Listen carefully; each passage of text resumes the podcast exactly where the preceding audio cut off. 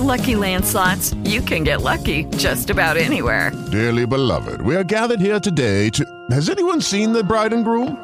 Sorry, sorry, we're here. We were getting lucky in the limo and we lost track of time. No, Lucky Land Casino, with cash prizes that add up quicker than a guest registry. In that case, I pronounce you lucky. Play for free at LuckyLandSlots.com. Daily bonuses are waiting. No purchase necessary. Void where prohibited by law. 18 plus. Terms and conditions apply. See website for details. Blog Talk Radio. Blog Talk Radio.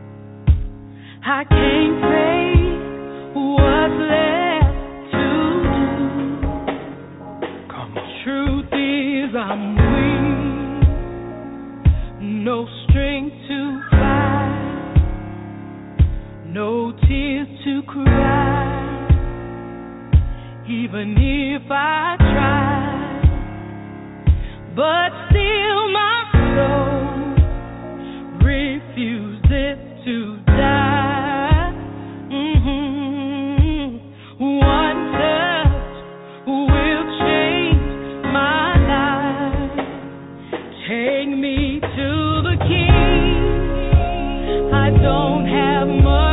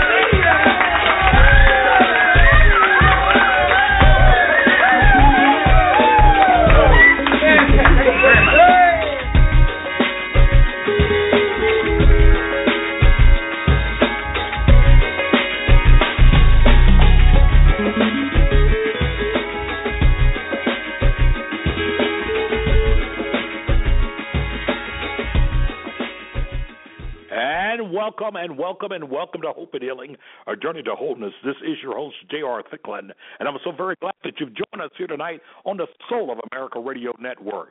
That's right, each and every Monday night from coast to coast, you can find us right here on this network. That's right, 9 o'clock Eastern Time, 8 o'clock Central, 7 o'clock in the Mountain Time Zone, 6 o'clock in the Pacific, and wherever you may be on the globe, you find us here for this very important, informative broadcast of Hope and Healing, our journey to wholeness. For those of you that are joining us for the very first time, maybe perhaps you're listening at www.soulofamericaradio.com, or if you chose to call in to listen, you're calling in at area code 323 784 9638. That is how you reach us here tonight. And for those of you that are going to call in and want to be a guest or have a question or comment, as you call in, just simply hit the number one on your keypad. That lets our producer know that you want to get on the airway. I'm so glad that you're here. For those of you that are joining us for the very first time, this show is designed with you in mind. It is a show that uh, that platform is about addressing the issues of domestic violence, sexual violence, abandonment, loss, rejection, anything that have caused you grief or harm, that there needs to be a place of healing. And so we believe that it takes hope in order to heal, and it's a journey to becoming whole once again. And once again, I'm your host, J.R. Thicklin, and I'm always glad to be with you. And I want to say right from the start, I want to say Happy Memorial Day uh, to each and every one. And when we say Happy Memorial Day, we're simply acknowledging the loss, the sacrifice, the lives that was given in order for us to uh, to enjoy the freedoms that we have today. I often say this: Freedom is never free. It costs something. It costs a price. And for many that gave their lives, we want to acknowledge them tonight. We're just a little late start only because of technical difficulties on our satellite end on this end here, but we're here and we promise you that we will not cheat you out of a show tonight. We believe that we have a great lineup tonight and we're looking forward to some great callers and you that are listening tonight, perhaps tonight is something that will uh, will prick your interest inside of some things. We continuously deal with the issue of domestic violence here on this particular show, and sexual violence, abandonment, rejection, isolation, all those things. They have a way of causing harm and injury. Tonight's show, we've entitled it "When Loving You Is Hurting Me."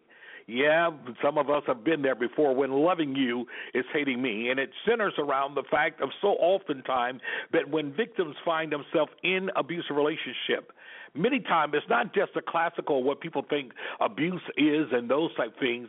In many cases, they're, uh, the victim is in that relationship because they felt the need to protect the, uh, protect the abuser. Perhaps the abuser was someone who had a reputation, who had a title, who had a high profile position, someone who everybody thought was a great person on the outside and everything, but only the victim knows what they have endured. And so, in many ways, that victim oftentimes they are in that abusive relationship not because of the fact that they want to be, but because of the fact they're trying to protect that individual, although that individual is hurting them. So, when loving you is hurting me becomes a real big situation because it also means the fact that I'm trying to protect not only the reputation of the abuser, but oftentimes I'm trying to protect everything that I've built. And so, it's a complex situation tonight, and that is our guiding topic on the night. Not meaning that we cannot uh, talk about other things, but that is our guiding topic on the night, and we want to make sure that each and every one of you are part of it. So once again, listen, text a friend, call a neighbor, tell them to join us tonight right here on the Soul of America Radio Network. Area code three two three seven eight four nine six three. Area code three two three. Um, area code three two three seven eight four nine six three eight. That is how you reach us here on this great network. And so I want you to just know that tonight, that even as you've joined us, we're going to have a great time. And I want to bring our guest on tonight. Uh, and our guest, I'm going to allow her to introduce herself. I will say this: she is a survivor. She is a thriver. She is one that has continuously uh, began to do this work inside of addressing domestic violence as she looks to begin to also uh, being there as a source of counseling and resources for those that are abused and those that are looking to find strength. And she will speak tonight to this topic and whatever topic tonight that she likes to. And I want to officially bring her on. Welcome our guest tonight. Those of you that are listening tonight, I want to uh, welcome our guest tonight, and I'm going to bring her on right now. And I want you all tonight uh, just to uh, give her your undivided attention. Call in if you have questions or whatever. And so, so with our audience tonight, let's welcome our guest, Latheria. She's going to give you an official introduction, but we want to welcome her in tonight. You're on the air tonight. Good evening. Good evening, Pastor Thicklin. Um, it is a Yeah. privilege. I just want to say it is a privilege to just be on um, this radio talk show tonight, um, speaking on such a sensitive topic. Um, when loving you was hurting me, um, and thank you for the uh, grandiose um, introduction. Also, um, yes, I am a domestic uh, violence. I call myself a victorious, thriving survivor. Yes. Okay, and I say this and I say this because I give God the glory for helping me successfully escape from a past abusive relationship. Uh, yes, I am a domestic violence advocate and also a wife of a minister, and we share a great passion for hurting families, women, and children in the community. So it's such a pleasure um, to be doing this tonight. Um, uh, back to the topic when loving you was hurting me, um, I feel as though many victims have experienced this feeling and this position. Um, I myself have also walked in this path, okay, and so that's why it's very dear to my heart. This particular this particular topic. Um, all right, uh, right now I'm going to share my personal story, okay, Please do. why this is very essential to me. Right. Um, years ago, uh, my ex-abuser, um, he was and still is a prominent, wealthy business owner in his community, okay, with a, a good reputation, I should say great reputation, and his ent- enterprise is a dynasty. Um, his father and other men before him operate the same type of business. And this afforded um, him a very financially comfortable lifestyle. However, little that I know, I knew at that time that loving this man was going to hurt me in a mighty way. Um, for example, in the very beginning of the relationship slash marriage, um, he started to gain and maintain control by using intimidation or fear, by smashing items or using looks, um, or using male privilege. For example, acting like the master of the castle and so on. But however, the ultimate behavior that made me afraid um, was this act of attempted murder of or, or nearly choking me to death, okay, in our home. And I remember I was being lifted off the ground uh, with his hands around my neck, and I felt myself grasping and struggling to breathe, actually grasping for air. Um, and this was the first time, even though I called the police on him, but I didn't press charges. And why? Well, the reason why I didn't is because I wanted to protect his reputation and image as a successful businessman in the community. And I knew if he went to jail, his image, okay, may have been affected, you know, negatively. Okay? Um, for instance, the business itself, the finances, and our lifestyle would have diminished. Okay, so I want to Wow. start off with that. Okay, and I want to go into reasons. Um, go ahead. No, go right ahead. I, I, I'm, I'm really prompting you to go right ahead. I think this is so important for for our audience to hear tonight. Okay. All right. And I wanted to go into um, some other reasons why victims may protect their abuser's reputation and image. Um, you know what? Frankly, the victim may love the abuser, okay, and don't want to see him harmed or look like a monster, so to speak, in the community. There's a curing factor there. All right. Uh, like I said before, economic reasons. Right. If the abuse acquires a bad reputation or image, it can affect their finances. Okay, and lifestyle in a negative way. Um, for instance, in my case, I just didn't want him to be seen as a wife beater. all right? Because I knew customers or clients, they saw it as a negative thing, they would have sought business elsewhere. All right? That would have hurt. Yeah. Um, and another reason is the victim may feel threatened. Okay, threatened or fearful, or realize that like if she continues or contributes to any way um, of her abusive image being tarnished, she could actually die. All right, Absolutely. like for example, yes, in my case, my ex told me he says if I had like taken his his many toys away, stuff so to speak, many rich wealthy toys what he likes, you know, including the home and including other assets, um, or brought his reputation down in any way, he would wait until I take a bath. All right, position myself in the bathtub, and he would have wrapped his hands around my neck, and he would have choked me to death, and I believed him because it was the look in his eyes, and, and a victim at that time, well, uh, she knows. Like I said, she's Wow. an expert at survival, and she knows. So at that point, her her best bet, would you know, is as a a technique or a, a way to protect herself and him. She goes along with it. Um, another reason, overall, like their overall successful family image, like I said, would be tarnished. Uh. She may not want the public to view not just him, but their whole entire family in a negative standing. You see? Let me ask you this because I think it's important inside of what you're saying that, and I think many people don't understand that that that is oftentimes a struggle with the victim.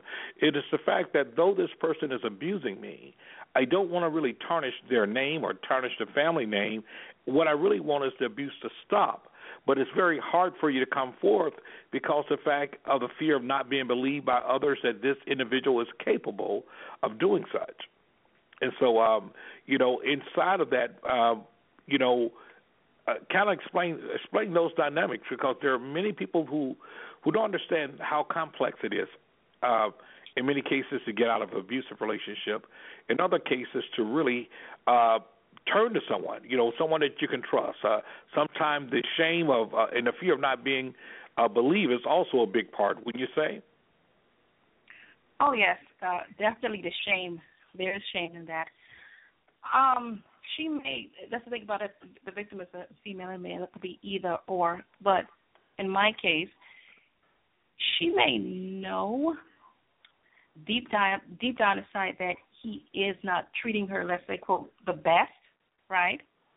Mm-hmm. Or make excuses for it. Let's put it that way. Make make make excuses. All right, uh, um, for it.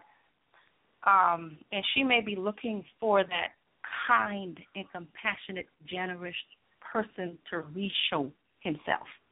See, Mm-hmm. a lot of times, many times, people may think, um, okay, well, all right, let's say, okay, for instance, uh, something may happen where she can't hide it. Okay, everybody may see the, let's say, physical incident that happened. So in this case, she can't hide it. He may see her, or somebody may see her being punched or something in public. She's trapped. She feels trapped. Um, she will most times she will stand up to him and she will stand up and support him. Um, again, because like I say, she want to portray the image that she's, you know, supporting her man. okay. Um, and for instance, like I said, looking for that, uh, let's say, perfect man, so to speak, to come back out. And, and it's very, it's, very difficult. Maybe very difficult to, to, I say, leave or even build up the strength, you know, to separate or depart from him um, at that time. And family and friends, and individuals, they they might not, you know, they can't understand that. They may be looking at her as if, okay, like I've heard this before, like what is wrong with her? They might judge her and, you know, criticize her, and and that there in itself would make her feel even more shameful, you know, to hide, sort of sort of like you know to hide up up, up under him, you know, so to speak, in a way. So. And so all those factors play a major part inside of the decision that she makes because sometimes here's the thing. it's not the fact that the victim might not love him, but loving him is hurting her. Uh, she's she's suffering in silence. She's hiding in shame. Uh, she's experiencing uh, the sense of even rejection. She's experiencing the uh, this sense of uh, you know this sense of uh, really a fear. And because of the fact, you know, when she look at how others may view him, she feels that mm-hmm. she's going to be less believed by others and and so I wanted you to if you if you could talk a little bit about that how much that plays into that role of of that victim either remaining silent or, or really suffering um over a period of time mm-hmm. Oh absolutely less believed by others oh usually okay the abuser has actually systematically from the beginning have focused his efforts, okay, on being looked in a very good, I say very positive way in the community, okay? In other words, he may be, okay, for instance, he's going to be kind to her family, generous to her family. Like in my case, my ex abuser brought my mom a convertible, right? A car, it all the way. Okay. Which so when I you know, went to her and I said, "Look, he he he's really he's abusing me, and I don't know what to do. I, I can't take it no more." And you know, immediately her response was, "Well, hmm, well, what did you do to provoke Absolutely. him or to upset him? Why? Because he just he he he bought her things. He bought her even a, a new set, washing machine, uh, convertibles. He you know he sent her whatever she needed." Okay, so in her viewpoint, right? And her her image of him was like, oh, he's grandiose. He's he's the nice man walking the face of the earth. Okay, and he also was very nice to my friends, especially my best friend. Okay, they get very close to the like her inner circle. They get everybody to to to view him as this, you know, nice, kind, generous, oh, it's like a knight in shining armor. Like my best friend, um, he used to help pay her bills. Okay, she'd come wow. to me, well, I'm gonna buy and stuff and all, and he's like, you know, no problem, whatever she needs, whatever she needs, pay uh pay her bills, help her, you know, and even my my brother, I I had a brother, he was the best. Well, to my brother, he was the best male figure or role model he ever had. Why? because he allowed him to work in a business right, you know, after he came out of college. Okay, so he taught him many things. He's like a father wow. to him. So um, all these people, um, I felt isolated. No family support, no friends, no resources like you know like that. So his image was everything. You know, wow. And, and let so me say this: I want to interject I really want to interject this, and for those of you that are listening tonight, you're listening to Hope and Healing, a journey to wholeness. This is your host, J.R. Thicklin. We have here tonight our, our guest, uh, Letheria. It's on, and she is a survivor, she is a thriver, and she is here tonight, and she's sharing part of her story. Uh, our, our subject tonight is is very simple: is when loving you is hurting me, and it is really talking about oftentimes uh, the the abuser oftentimes being able to exert power control simply by reputation, simply by you know having and owning certain things. And and, and, and Letheria, you said something that I want to make sure that our callers are listening to. Here's the case, and, and I say this for so many people who say, well, how can this person be so bad or it's got to be something wrong with the the victim because he's a nice guy you know he gives he's generous he does things community and all those things there and yet it's still all those things are true. But the, the, the interesting the interesting point behind that is that this individual used those very traits in order to control people, in order to uh, to to garner uh, uh, sympathy, empathy, and support. That person does those things in order to absolutely pull people over to to their side. Because after all, who's going to believe that this person is abusive to you, or threatening you, or or, or, or doing the things he was doing to you in the bathtub, or you know, uh, of choking or strangling you? When here's a guy who's giving money, who's buying mama convertible, who's paying bills for friends, who were doing all those things there. And so, to a certain degree, that amount of power absolutely make a victim think twice about going forth because she said, "Who's going to believe me?" When everyone exactly. sees the outward show of what this individual is doing. So I, would like for you to just continue from that point because I think it's very interesting. And by the way, for those of you that are listening today, you can call in with any question or comment. Area code three two three seven eight four nine six three eight. If you're called in already, you simply hit the number one on your keypad. That lets our producer know that you want to uh, have a question, uh, a comment, and we'll get you on the air. Uh, you don't have to give your name if you don't like, but we definitely welcome you tonight. Continue. Mm-hmm. Okay, absolutely. Um, she is also less believable because of the image that and the relationship he has also built with their children. That is very interesting. The children themselves. Wow. Um, he will, uh, like for instance, spoil them. A lot of times he would spoil them, get them, you know, whatever they asked for, what iPhone. Um, in my case, it was a iPhones, give them all iPhones, give them clothes, give them everything that they asked for, give them all the trips that they wanted. So when he said something, when he went to them, okay, and said something about mommy, okay, well, well, mommy is acting in this way, and like first says mommy is pathetic, mommy is disgusting, mommy is, you know, negative things. They sided with him. It's like, well, mommy, what are you doing?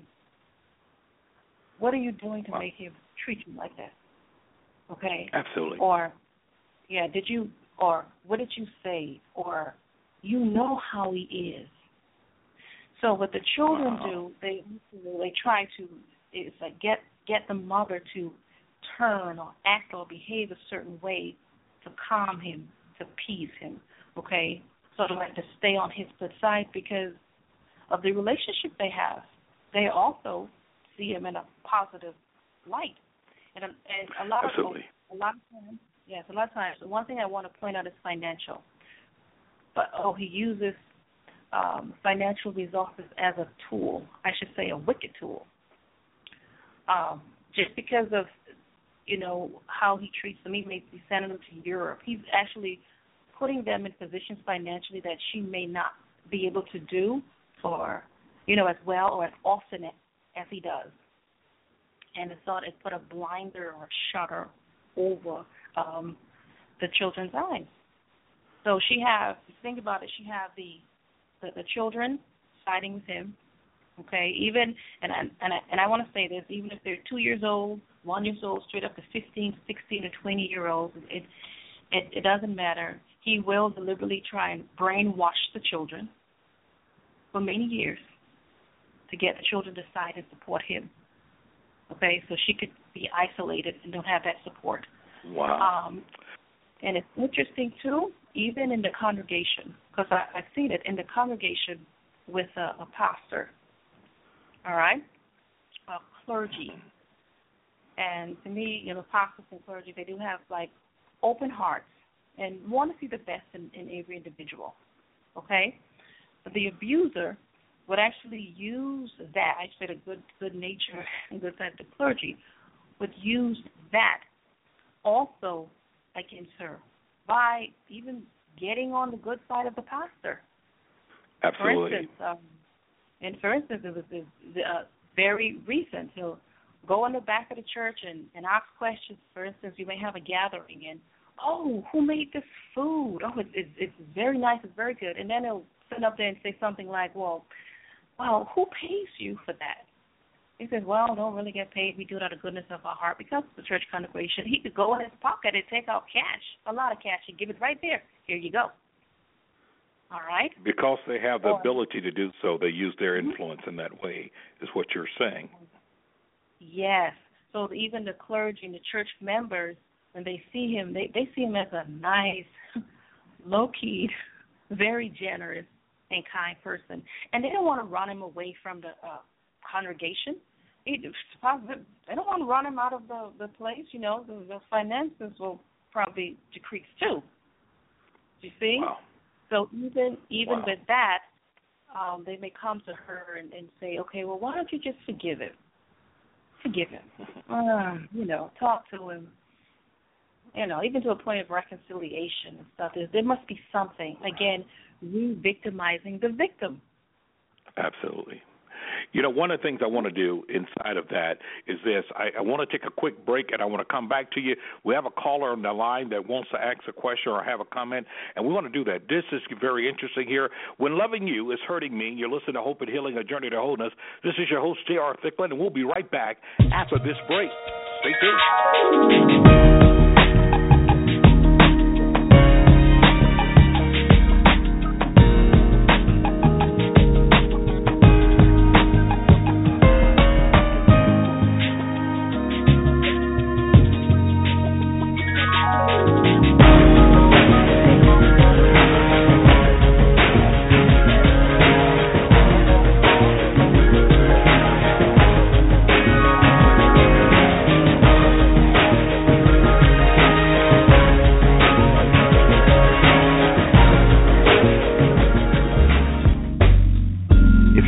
Via internet, you're probably seeing a series of advertisements. Please click on those advertisements as they help us to continue to bring you the best in soulful talk radio.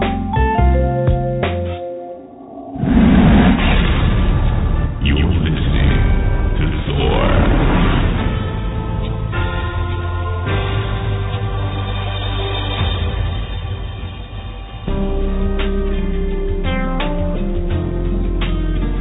Destiny by Choice 2 Fellowship on Facebook is a spiritual, drama free, judgment free fellowship forum for like minds to share in encouragement through testimonies, scriptures, music, prayer, worship, and fellowship. It is our desire to be an oasis of hope in the midst of the deserts and wilderness of life's most challenging experiences. We welcome you for prayer requests as well as your testimonies as we collectively operate as thermostats, changing life's experience through God's leading in His Word. Join us as we empower lives and shape destinies. That's Destiny by Choice 2 Fellowship on Facebook. Through a search, you can find us. If you're listening via internet and you want to speak to the host, please dial 323 784 9638 and press 1 to be connected to the host. This is the soul of America Radio.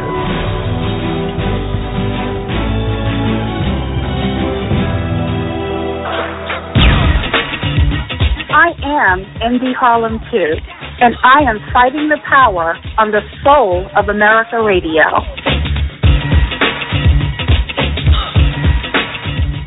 Worldwide Coast to Coast Talk Radio. This is the soul of America Radio. You're listening to SOAR. And now back to Hope and Healing, a journey to wholeness with your host, J.R. Thicklin.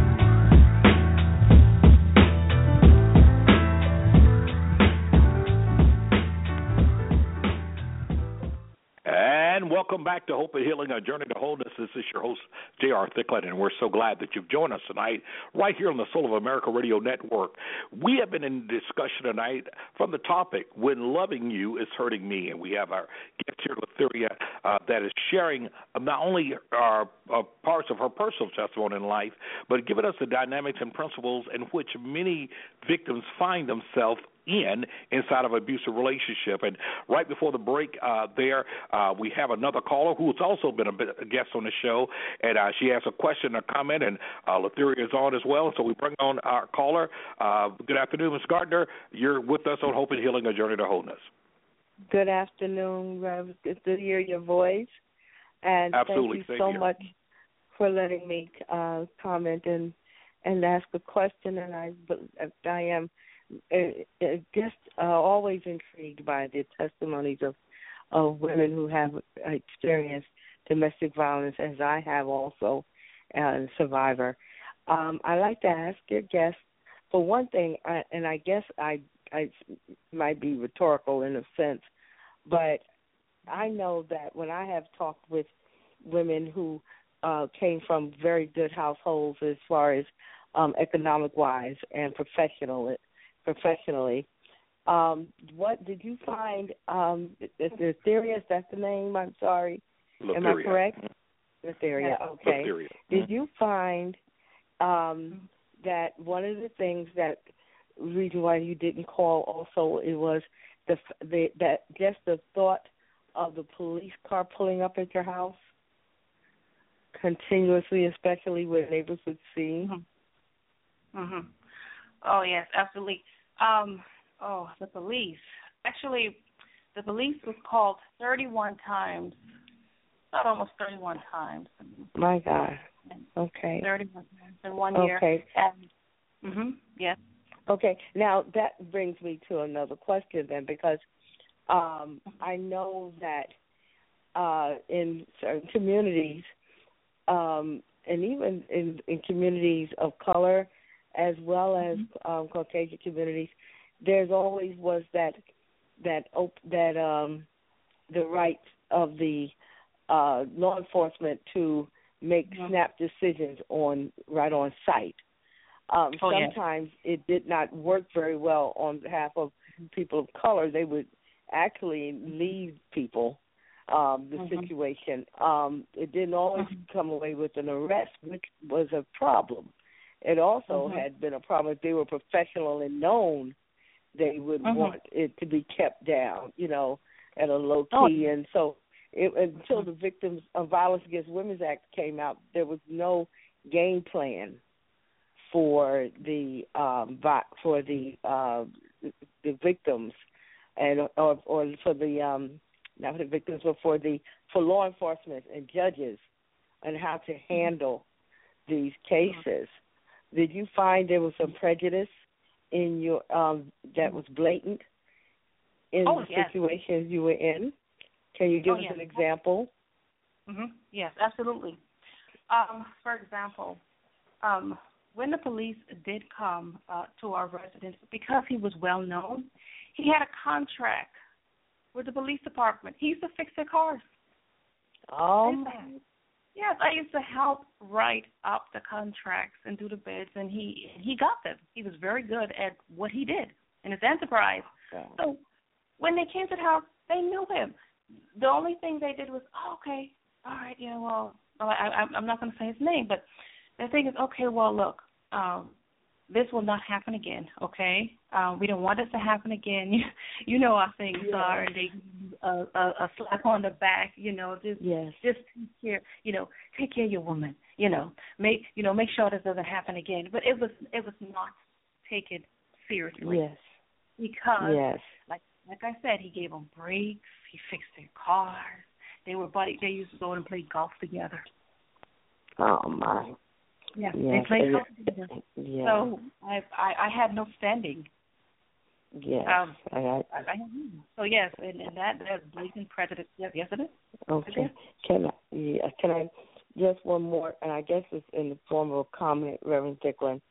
Um, I was watching today um, a a situation, and this is Mental Health Month, and I, for one, know and believe there is um, one of those that believe there's a connection between mental health and abuse and trauma when it comes to um, um, domestic violence, sexual abuse, and Absolutely. we I, I, and if you have a great support system, you can talk to someone. You have a great outlet for getting some things done um, when it comes to uh, reporting and counseling. Then and the church has always been resilient and helpful in that area.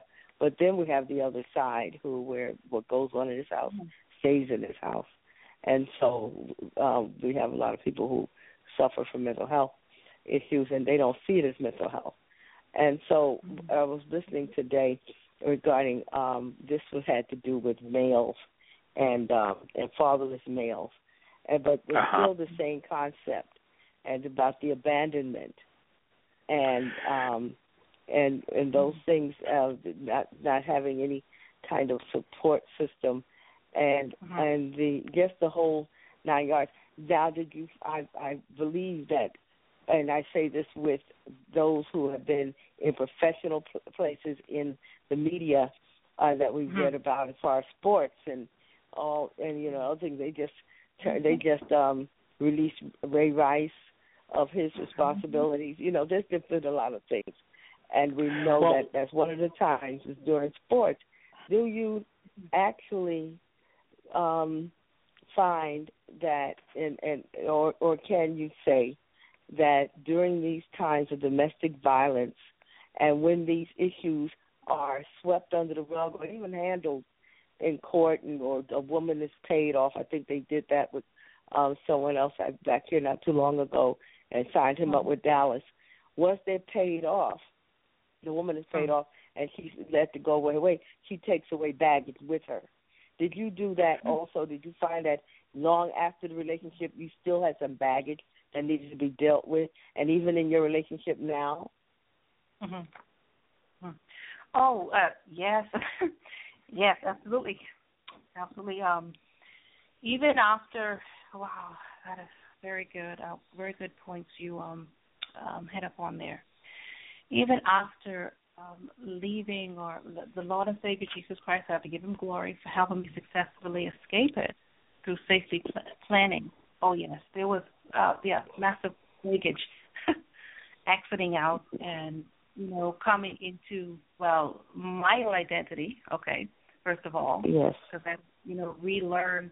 I, I had to really relearn who I was. Because being with him, of course, my identity was engraved into his. Okay. Yes. Yes. Um, oh yeah, and, and coming into the my new identity in, in the and Mhm. Savior Jesus Christ, and, and, and, and with my minister minister husband now. Oh yes, there were massive amount of baggage um, going into that. Um, uh, a a lot. All I can say is even like even today, I'm not going to call any names. Uh, I'm not going to call any. But even today, Mhm. in, in the, um, I can't even go there. But all I could say is councilman, councilman. Yeah, there's a specific one, uh, an individual where is, is in a very high position, and that's what this way because he was friends with uh, my ex and stuff, and I did go to him for help, and I did, you know, did seek out his help because of his position. I I was I was turned down, and I was I was refused, and I was also let's put it this way, coerced, coerced by his position, just to keep it a hush Mhm. hush. And I say coerced in other means, in other means, financial means, in other means to just keep his name out of issues or upcoming Yes. forth issues that may, you know, come forth. Because here's the thing. If if I said his if I said his name, right? And Yes. that means he was connected to other men of importance, like inside of police hall, Mm. city hall, you see. And it's like all of them were in it together and it was them. So yeah. And that aspect I was coerced to just I was Allow, allow- allow me to connect some of this to what both have said inside of this because there's a number of things that are happening and dynamics. We want to make sure that those of you that are listening, you're hearing this very, very fruitful conversation. You know, uh, Gail, you asked some question there I think was very pertinent inside of it, but you also made some statements that I thought was good. And here's the thing about it: you spoke about mental health and and and the fact of how does mental health impact the issue of domestic violence. On one end, we have a side of domestic violence in the mainstream who absolutely uh, try to negate the impact of mental health uh, or mental illnesses and playing a part on the side of the perpetrator. Yet and still, they will admit that domestic violence could cause mental issues with the victim. The problem with Yeah. that is you can't have it both ways because in many cases, and this is not a justification, and this is where we see a lot of time in mainstream is that they they tend to think that when you bring up mental health as it relates to the abuser, that you're making an excuse or excusing him for his behavior. Yes. And I want to make it plainly clear that we're not making an excuse for their behavior, but by the same token, we cannot turn our heads and ignore the fact that in many cases that same abuser grew up in an abusive home or was allowed to have those type of That's right. Inside of That's homes right. and guess what they became a product of that and so when they begin to act it out in a relationship, they're acting out the things that they too have been impacted. Many cases we That's see right. where abusers have grown up in an abusive home, you know, and this is their lot. This is what they know. Now we see it play out. We see it affect people and those things there, and we have to take in consideration because if we're going to say that the that that mental health is not a part of it at all, then we we might not ever get to being able to treat them uh, get them in the proper mm. services, even if the fact that they need psychotropic drugs or whatever to help deal with mm-hmm. things. And I want to put that on, right. on on the side there. Mm-hmm. On the other end, inside of this, these individuals many times have learned to really manipulate. In some cases, yes. Are they demonstrating, uh, you know, sociopathic tendencies? Absolutely, and those things happen. But we have to keep those things in mind. Which brings me to your point when you talked about the fact that look at this guy knew what he was doing. He had power, he had influence, he had a circle of people who esteemed him and adored him, and there are folks that, who not dare challenge that because of all the things he were in the city. You mentioned the fact of his association and affiliation. Guess what? They needed you, and in many cases, victims to keep it quiet, don't say nothing, because to indict him is to indict all the mm-hmm. associations that he has. So that was the point where, even in this case, if I heard you right, that even those that were in high mm-hmm. position, even in the church, they found themselves re-victimizing you rather than going to this individual and saying, "Listen, is there a problem? You know, what's going on? How can we help?" And so, inside saying that, I bring this point up that, that I think is crucial. I think it's crucial for all of us to understand this. There is no certain profile of a perpetrator. They could be the CEO of companies. They could be the one who's behind the pulpit. They can be the one who's signing your check. They could be anyone. We're not talking about necessarily a classification of a person, but we are talking about the behavior of a person. And that behavior that knows how to manipulate. In his case, he knew how to manipulate. Okay, sure, you, you're not going to charge us anything for this. No, just my gift to the church. Boy, that is influence. That is persuasion. That is building power behind yourself. That is changing people's uh, uh, per- perception and perspective of you. This is manipulation. We know how to do that. We know that most abusers are that way. They know how to manipulate. They know how to control. And so here's the problem. If, as a movement, we have those that don't believe that mental health could be a part of the problem with abusers, then that means that we're not willing to look far enough or deep enough to understand its impact and how far reaching it is. Because, in the same token, when we look at the fact, and here's a study that was done about four years ago, and I thought it was interesting. I think it was Columbia that did the study that talked about the fact that watch this. Why was it that educated women, per capita, educated women, were more uh, uh, suffered abuse more than their uneducated counterparts? How do you explain that? Because Yeah. everything in our everything in our makeup tells us, well, you know, uh, if you get a good education, if you're, you know, if you're if you're that businesswoman, if you're that career woman, if you're, if, you know, if you're that power woman, and everything like that, you you you would probably not suffer domestic violence, and yet it's still the study that was done says the opposite. That's right. Because once again, the the academic education does not necessarily make one immune to the the, the paralysis of relationships. And those oh, relationships oftentimes are, are deceptive from the abuser part. They're deceptive. They're charming. I mean, no one walks into an abusive relationship when the guy introduces himself by slapping, choking you, strangling you, and say, "Hey, baby, I want you to be my lady." No, not at all. So we know that these relationships oftentimes start off with very charming behavior, very calculated behavior, very much the alluring behavior, all things that captivate you, but it's all part of the power and control. Exactly. And so, Oh, and, absolutely. and put and, and putting all this in perspective, Yes. sometimes it's hard. Sometimes people don't see it until it's much too late. Sometimes people are drawn in by their current situation.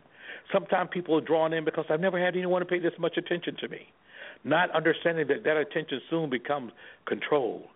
It becomes dictatorship. It becomes power. It becomes demeaning.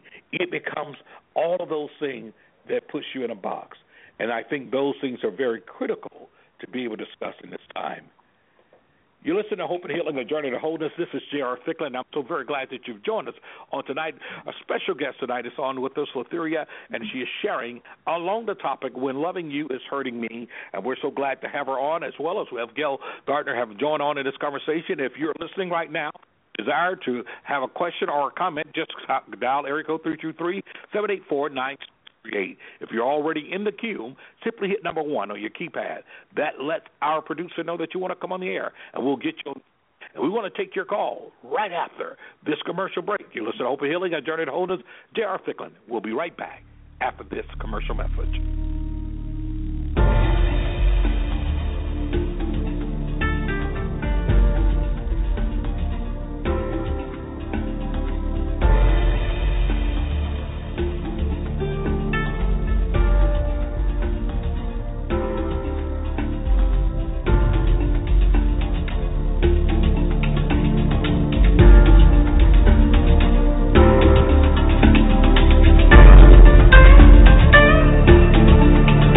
You're listening to the Soul of America Radio.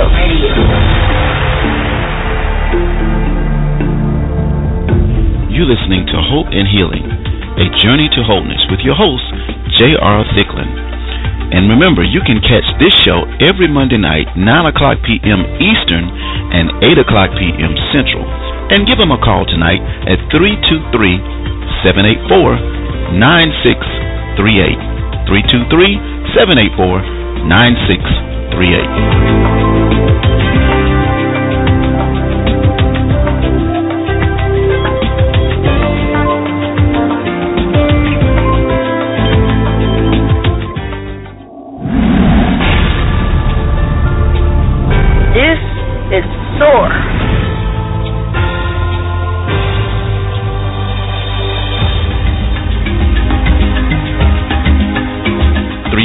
784 9638. You give Jay a call right now. And now, back to the show.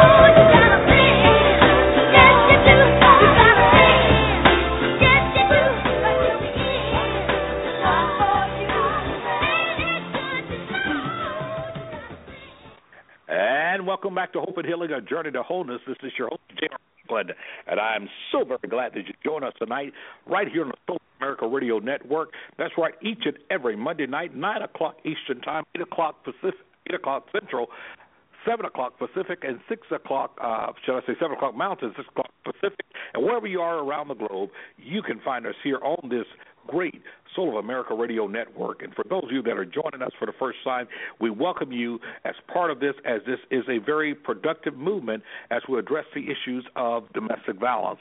We've had as a topic tonight, When Loving You is Hurting Me, and uh, we are so glad uh, to have had with us today our guest is Latheria, and uh, she has uh, uh, shared a lot of insight uh, to the dynamics of what happens when that is the case, when a victim oftentimes is immobilized by her fear of a fear of hurting, a fear of protecting, having to protect the reputation of the individual, and oftentimes fear of not being believed because of the fact of that reputation of the individual. And so we're very glad to have her on. We've also had Gail have joined us on with question or comment, and I want you to know that you also uh, can be a guest you with your question and or comment uh, by simply uh, dialing in at three two three seven eight four nine six three eight. And if you're already dial in, or, or once you dial in, simply hit the number one on your keypad. That lets our producer know that you want to get on the air. You don't have to give your name, uh, but we'll be glad to have you tonight. And we want to hear with about uh, about 17 minutes left in the show, about actually 15 minutes. I want to go back to Latheria inside of this. I know that she was sharing uh, inside of these dynamics and what they represented, uh, oftentimes being re-victimized by people who are in position, because oftentimes people just don't want to believe that a person can be this way. And so I want to bring Latheria back on. Uh, Latheria, you're back on the air. Gail, you're there as well. Everything, uh, uh, continue. Okay, yes, I am. Um, I would like to address um, some of the comments that you made in regards to um, mental the men, mental health of um, of the abuser, okay, um, and the victim. Okay, that's that's very crucial. Okay, I must say with my abuser, he he lost his mother at the age of eight. She died. Mm-hmm. Okay, and he secretly blames her for leaving him. Okay. Wow. Um, in many years, he said if she was in my life, his his life would have been differently. Okay. As a result, his dad was more harsher, you know, you know, with women and others, and it, it seemed like he just blames. He had this like this inner vow or inner blame thing he carried around, and I think that played a major part of why he mistreated um, women, um, you know, including himself. Miss wow. Area, I don't agree um, because mm-hmm. um, domestic violence is a choice, and mm-hmm. we have yes. a lot of people who um, who have lost loved ones. Yes, I okay. uh, totally, uh, totally agree, and it's a choice and learned behavior. Um, like what I said earlier, uh, yes, he he learns how to treat women from his father. Okay, um, things are like intergenerational, grandfather, father, then then himself. Okay, and but all that, his mother, all that plays a part um, in his mental health. Using, and I do I do know it's a choice. You're right. Okay, and as far as um, I want to address substance abuse um, treatment by the victim. Um, I just wanted to point out too uh, that staying in abusive relationship uh, or marriage can lead to several places. And one place is, is the grave. Substance abuse treatment centers, um, like you mentioned, prison, mental institutions, um, hospitals, or shelter, homelessness. Um, in regards to substance abuse um, treatment centers, and what I found out is that um, you may turn to the victim may turn to drugs, alcohol, or any type of drug of choice uh, to help numb the pain okay, of of dealing with it and going through it. All right. Um, pills they may turn to um, they may have suicidal thoughts, okay, or attempt suicide. All right. Um, or going to chronic depression. I mean, like cannot function two or three weeks, um, cannot get out of bed, cannot tend to the kids um, due to the treatment um, that you know the the abuser is imposing on her. So I just want to, you know, want to point out those um, those places or conditions. You know, inside of both inside of both comments, you know, we we often talk about you know the choice, and we and we know that domestic violence is a choice, and and one of the things I think it's a is is such a thin line between inside of that definition is this. We can use the word coping skills. We can use the word alternatives. We can use the word, you know, how do people, you know, there are people that get angry and they may yell. Mm-hmm. There are people that get angry and they may get in their car and just drive away. There are people that get angry and they may punch walls or whatever. And whether we say they're substituting the walls and all that for a victim, everything is a behavior. You know, every behavior, I mean, everything that they do is a choice that they're making, and this is the way that they're coping. The fact of it, those choices oftentimes are impacting the lives of others uh, is controlling them. It is uh, uh, frightening them. It's intimidating them, and therefore it becomes a tool. It becomes a tool of oppression, if you would. It becomes a tool of intimidation. I think one of the things that we have to keep so clearly in mind inside of all of those things that which we talk is the fact of this is that there is a cause and there is an effect. Uh, one of the things that is very highly being being researched now is the fact that what happens to children that are traumatized and go untreated.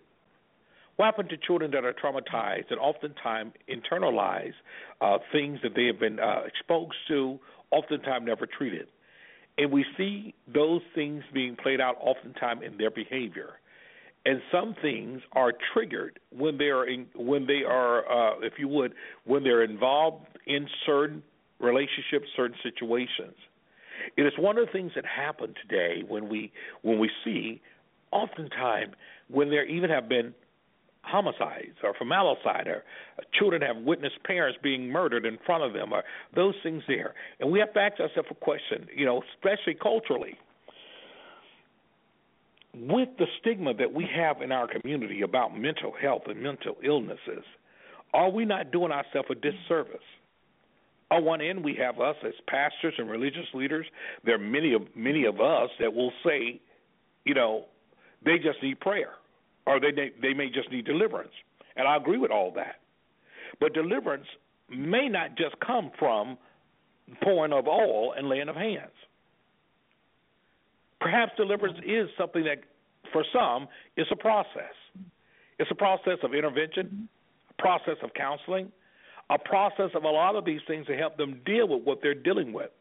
And I think what happens inside of this whole subject matter is that we have to be so careful that we don't have a one size fit all mentality or we don't automatically rule out what might be good for one may also or may not be good for the other.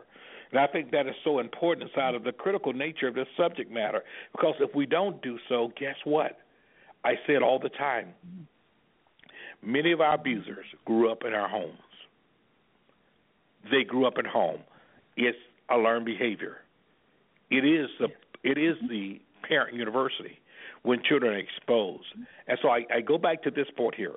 In many cases, and I in my years I worked in shelter services in, in my early years, and one of the things I understood is that in many cases I've seen victims who who never made a, made the decision to come to the shelter until they saw Mm-hmm. The impact of the abuse that they lived in was having on their children, or the abuser mm-hmm. started then also abusing their children.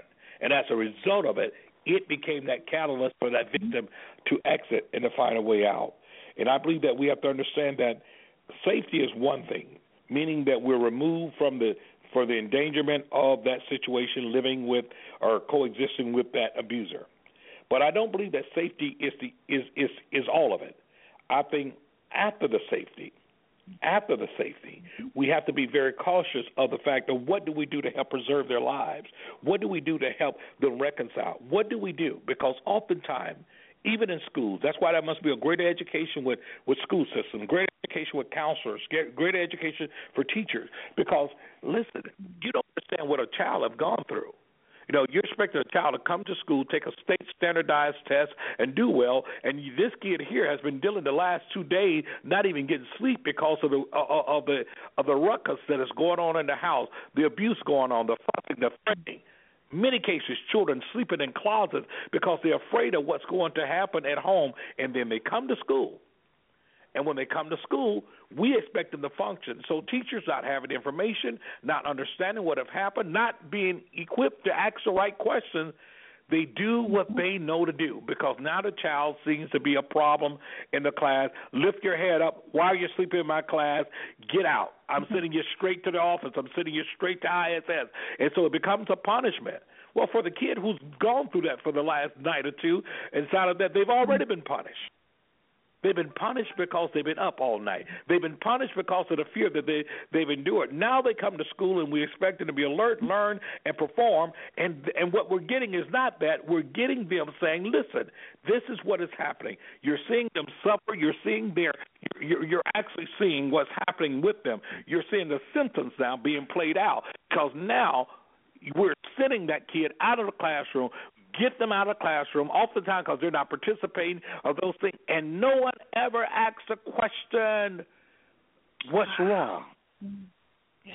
No one asks the hmm. question, "What's wrong?" We conclude immediately, "Get out of my classroom. You're disrupting my class. Get out of my listen. If you're not going to participate, get out of here. You don't need to be." And that's what happened from teachers who have not been educated to understand this is a dynamic situation. Is school even a safe place for children to admit that I have a problem at home? Is even school a safe place for a child to be able to say, listen, I need to talk to the counselor and everything because I didn't sleep last night. This is what happened at my house. Is school even that place? And if school is not that place, think about the children who go on week after week, year after year, month after month without having any intervention whatsoever. Somewhere along the line, they're going to explode or they're going to implode. And when they explode, you know what happens? They generally end up exploding and finding themselves in the criminal justice system. And so, guess what? They got no help when they were the victims, but they get prosecuted and get locked up and get all these things when they now begin to act out of what they've been exposed to.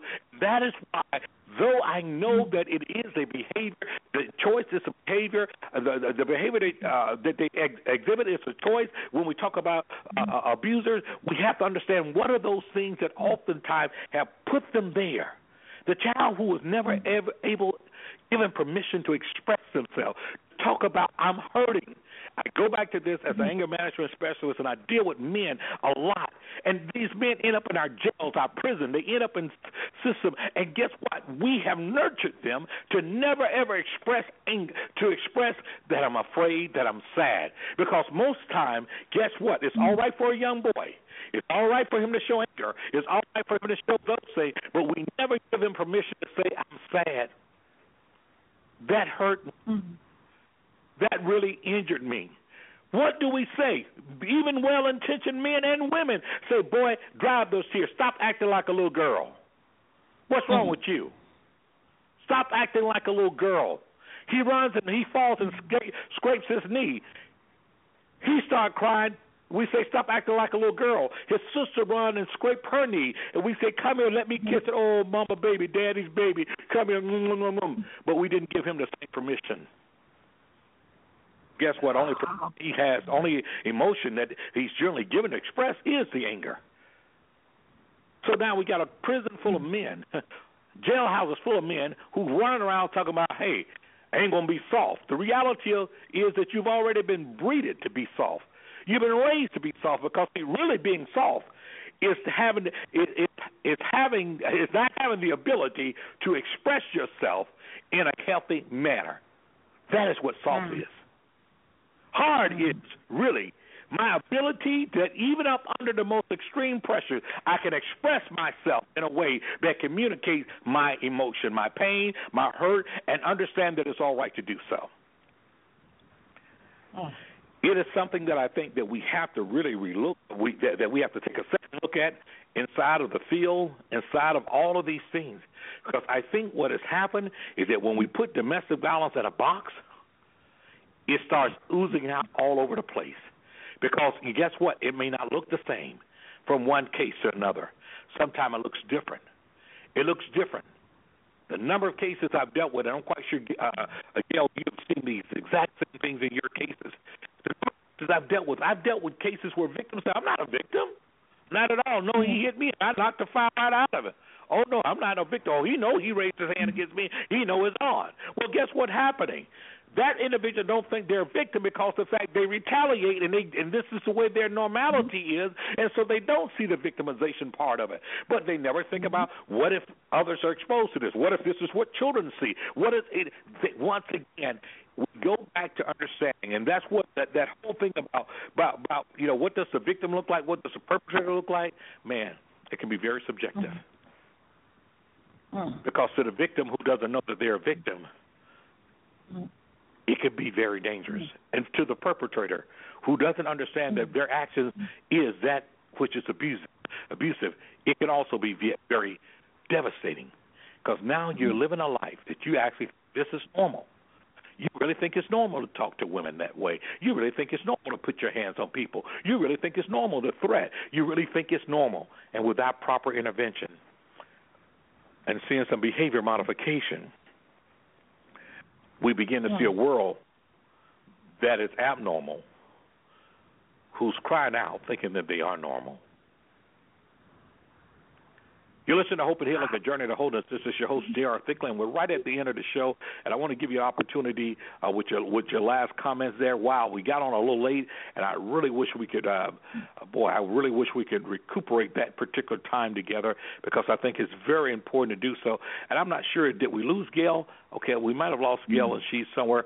So, Gail, if you're if you're talking, if you're talking, Gail, uh, we only have about three or four minutes, but but I don't know if you've been trying to talk, but your mic wasn't on, so I didn't hear you. But you're on the air now with us, and uh, in our last two minutes, I don't know if you had a question or comment or re- reply, but in our last two minutes, I'd like to get you and Letheria's last um, your your, uh, your final comments.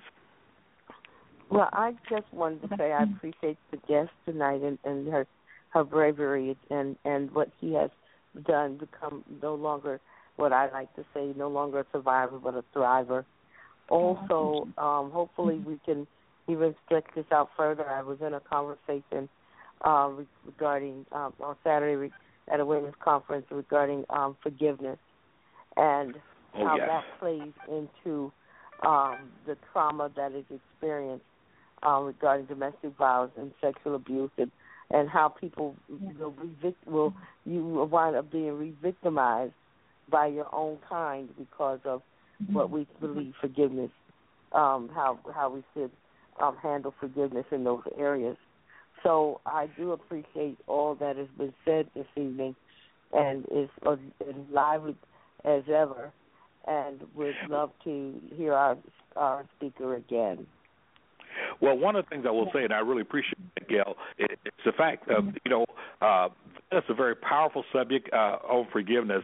Uh, about a month ago, actually in April, uh, one of our other guests that was on just uh, shortly, uh, a real good colleague of mine here, Sabrina Harris, actually had a had a, a program uh, here in the Greater South Florida area, and it was uh, actually it dealt with the whole part of forgiveness, the power of forgiveness, and one of the things. Um, uh, one of the things that was so very important there was the fact that they dealt with this issue of forgiveness, understanding that forgiveness is a process. It was a process. It wasn't something that happened so in, instantly. Right. But forgiveness is a process, and that one of the things that we uh, okay everything. I, I've just got word from our president and, and uh, uh, president of uh, and CEO of the uh, Soul America Radio Network that uh, we've been given about a 20 minute extension on the program. So that's great. Wonderful. Uh, and uh, wow, I mean, this have been. Uh, I mean, this has been a very Wonderful. very informative uh, show.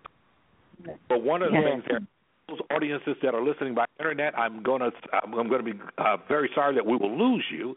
But what you can do is dial in at area code three two three seven eight four nine six three eight, and you'll be able to continue on with us inside of. of so that's one of the things that you can do. Area code three two three seven eight four nine six three, and you can remain with us even even after the internet is off. So we, we invite you on uh, tonight, and uh, those of you that are still listening on, I believe that you can still hit one on the keypad if you'd like to interject with a question and or comment. And so, uh, as I was saying, we had a very uh, she had a tr- tremendous show there. Uh, that dealt with forgiveness, and so what I want to say to you is this: is the fact that I would love, uh, uh, perhaps in the next week or two, being able to bring that show on the air and have some other guests on that was a part of that platform along with yourself, and we can really uh, begin to unpack this whole thing about forgiveness. Yes. Because one of the things I Yes. want to say that uh, that you know uh, what we do know is this: two things, anger and unforgiveness. Anger and unforgiveness is something that not only impacts you emotionally, but it can cause physical harm and health uh, issues, and all of those things happen.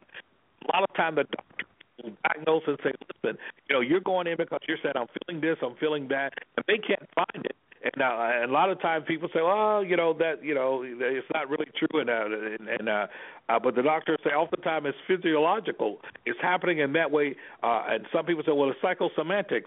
Well, whatever you want to call it when we deal with unforgiveness and unforgiveness begin to swell up inside of us and when I say unforgiveness to the place it calls anger, and it's kind of almost like you were talking about earlier, Theria, with with your ex abuser, how he lived his life really blaming his mother, who had left, who had passed at eight years old. That is a lifelong of unforgiveness. That's a lifelong of of, of unforgiveness and anger. And so inside of that, mm-hmm. his action, he struck out. He began to strike out at who? Women. He struck out at Mm. women. So he he did what? He, he attacked women. He he struck out at women because perhaps the fact of you're with me, but for how long? Will you leave me too? Yes. So do I control you? You know, do I do those things to control you?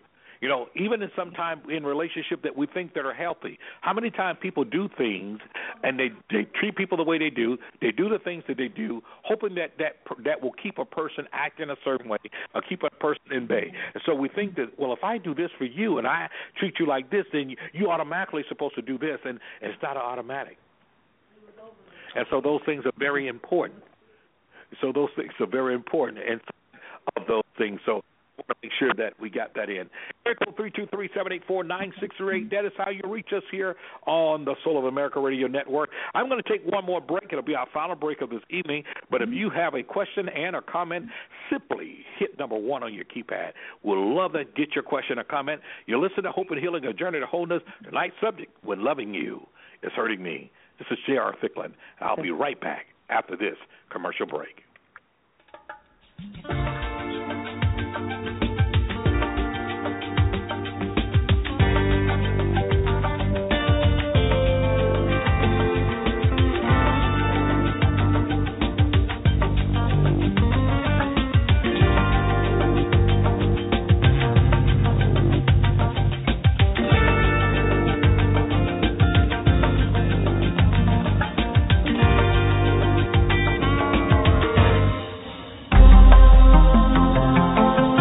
Healing, a journey to wholeness with J.R. Thicklin is coming back right after this.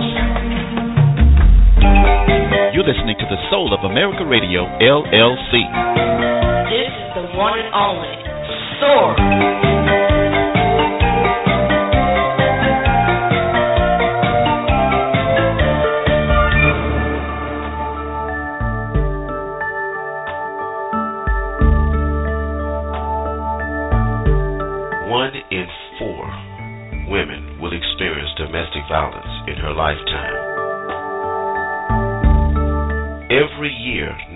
Three million children witness domestic violence right in their homes. Domestic violence is most likely to occur between the hours of 6 p.m. and 6 a.m. More than 60% of domestic abuse incidents happen right at home. Survivors of domestic violence face high rates of depression sleep disturbance, anxiety, flashbacks, and other emotional distress. If you or someone that you know is a victim of domestic violence, or if you think someone is, reach out to them. If you are a victim, reach out to somebody. You can call the national hotline right now at 1 800 799 7233. That's 1 800 799 7233. If you didn't have a chance to write that number down, call Jay Thicklin right now at 1 323 784 9638.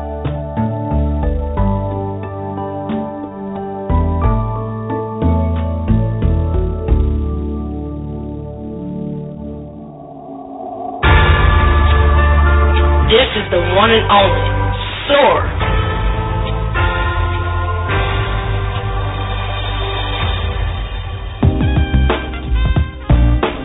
Speak to Jay right now at 323 784 9638. And now, Hope and Healing, a journey to wholeness, continues with your host, J.R. Thicklin.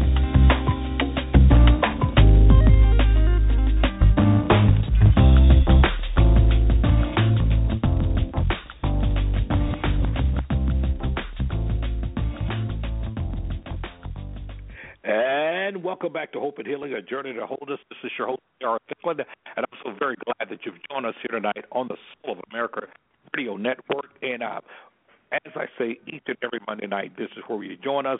Just a little bonus coverage here, another about five to ten minutes. We be ending the show, but we're uh, very thankful for our caller tonight and our, our guests tonight, uh, uh, both Letheria as well as Gail, uh, being in with us tonight. And uh, definitely, we open it up to you. Uh, any last minute questions and or comments, and we're going to begin to wrap this up tonight. Going to wrap this part up, and hopefully that. Um, you know, and and and, and that you have been uh, definitely uh, enlightened in some areas to understand these dynamics. That uh, it's not as easy as it may sound or look like to others.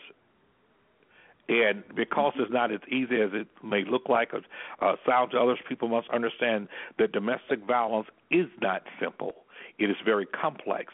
It brings about a uh, a lot of different dynamics, affect people on every level and those are the things that we have to keep in mind inside of that. So, with that being said, um, I'm going to allow for the last uh, couple of words from you uh, tonight, and we'll move forward. Okay. All right. I like I like to say something um, before we go, really quickly. Um, okay. Um, responding on forgiveness. Um, the mm-hmm. caller said is very important. Um, I just want to say I, I I couldn't forgive him at first. Um, it was very difficult uh I couldn't forgive him all on my own. I, I did. I, I tried and um I couldn't and I found out that I needed the help of the Holy Spirit to do that. In my Lord and Savior Jesus me do that. And um and first it, it I wanna say it's not a feeling. It's not a feeling, it's a it's a decision. You have to decide first to forgive.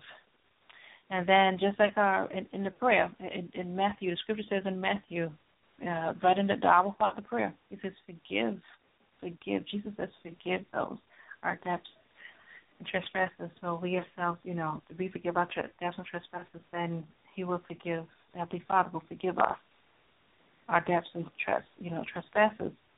And that there prompted me to forgive him. Lord, I want you to forgive me of mine. Uh, so I know I must forgive him.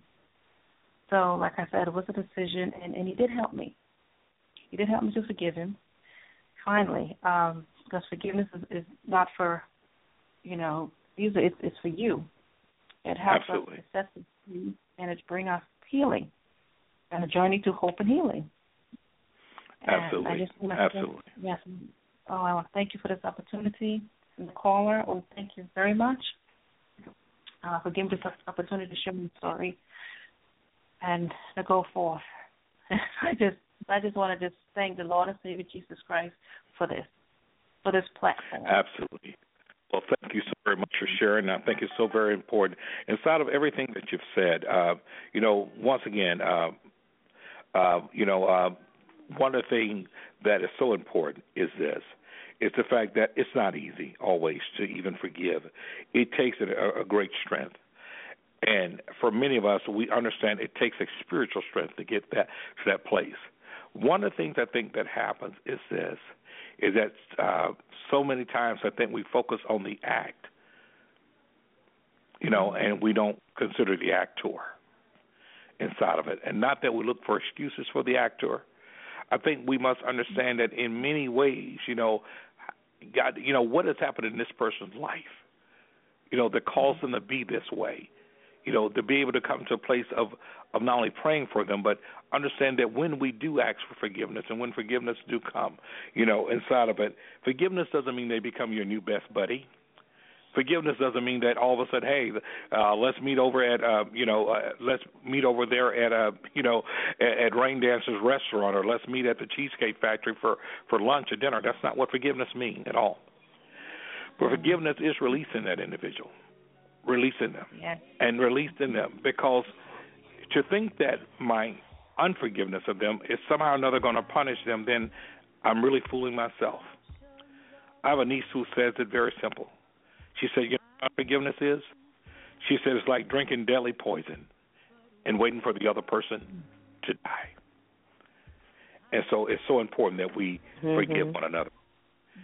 Well, yeah. we show tonight, and uh, and I'm very uh, happy about uh, what has been uh, delivered tonight. And remember, you can always go back to www.soulofamerica.radio.com And you can always go there uh, and listen to the podcast of any of our broadcast, any of our broadcasts. You can always go back and listen to it. You can share it with someone if you like. Those you uh, okay. Um, uh, those of you that uh, are listening tonight, you can always go and also download our app. Go to your app store. Go to our app store. Our app store, you can go to it if you're on Google. I have a Samsung phone. Phone, go to Google App Store and put in Soul of America Radio and uh, and you will be able to bring up our app, download it to your device, and it downloads quite easily. And uh, you'll see there where it says shows, and you can go back and listen to any show that's been on this network, including the Tony mm-hmm. Stallings show and other shows that are here.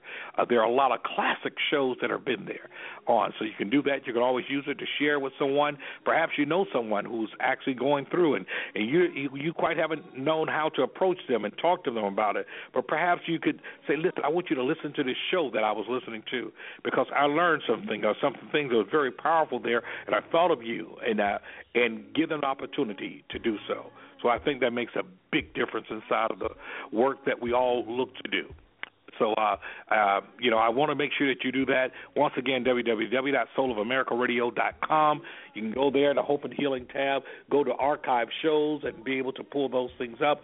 I want you to also visit us on our uh, uh, Facebook pages. There is a page to balance is your business as one of our, as well as our desk. And um, whichever way you decide to uh, contact us, know that we're there. We're looking forward to you and looking forward to continue to make a difference. If you're knowing someone who's in a domestic violence situation right now, you heard it earlier, but the national hotline number one eight hundred seven nine nine seven two three three one eight hundred seven nine nine safe. And I say to you, as we prepare to get out of here today, that listen, that there is no excuse for abuse. Understand this: that abuse is not problem of the victim. Abuse is a problem of the perpetrator. So until next time, this is J.R. Thicklin, and on behalf of all of us here at Soul of America Radio Network and Destiny by Choice, I want to say have a great day, remain safe, and understand that you can turn your pain into power. Be blessed. Have a great day on today. Thank you very much.